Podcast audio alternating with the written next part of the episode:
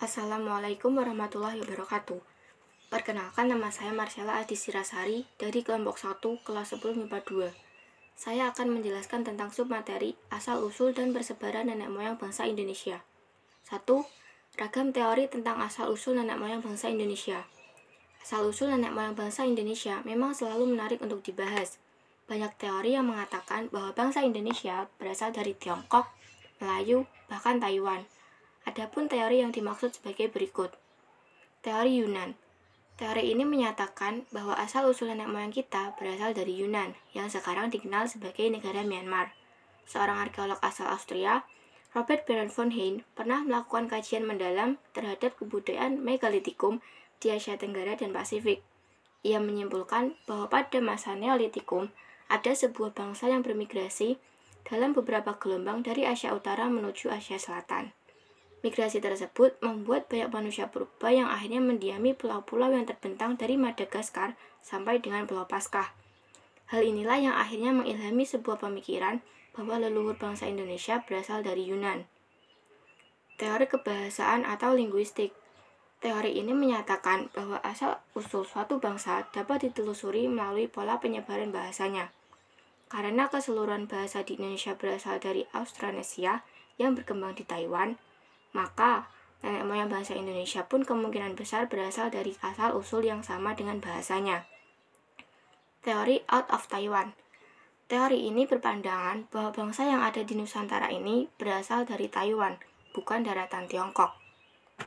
Teori genetika Teori genetika adalah penelusuran asal-usul manusia berdasarkan dengan penelitian kromosom maupun DNA-nya.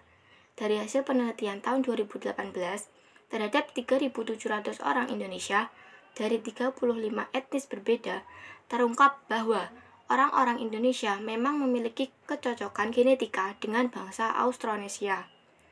Teori out of Africa Teori ini menyatakan bahwa manusia modern yang hidup sekarang berasal dari Afrika.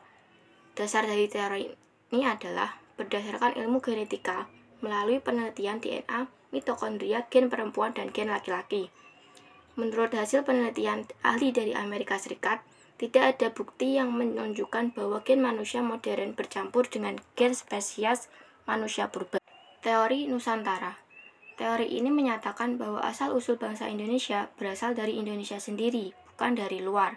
Teori ini didukung oleh Muhammad Yamin, Joris Keraf, dan C. Crawford.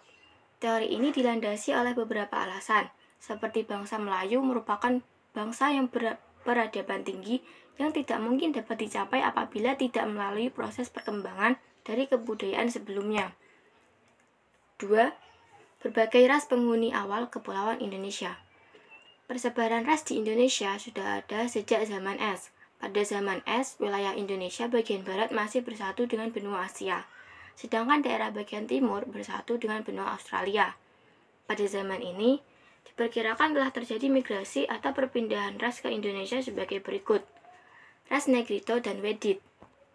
Sebutan Negrito diberikan oleh orang-orang Spanyol karena yang mereka jumpai itu berkulit hitam mirip dengan jenis-jenis Negro.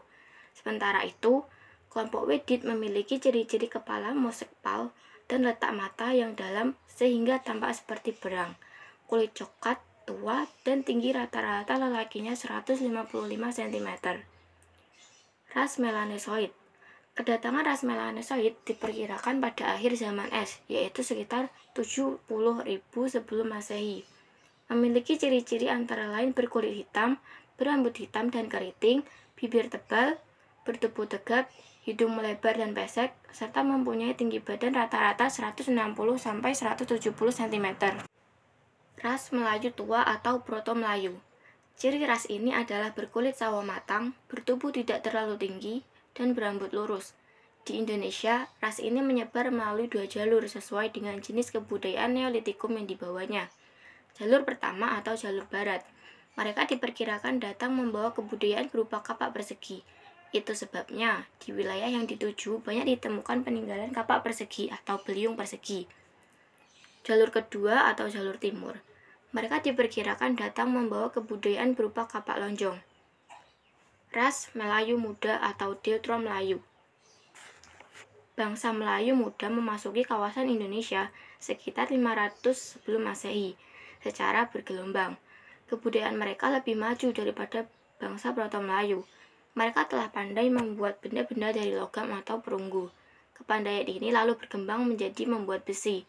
Bangsa Melayu muda inilah yang berhasil mengembangkan peradaban dan kebudayaan yang lebih maju daripada bangsa Proto Melayu dan Negrito yang menjadi penduduk di pedalaman. Demikian yang dapat saya sampaikan. Terima kasih atas waktunya dan mohon maaf jika ada salah kata. Sekian, wassalamualaikum warahmatullahi wabarakatuh.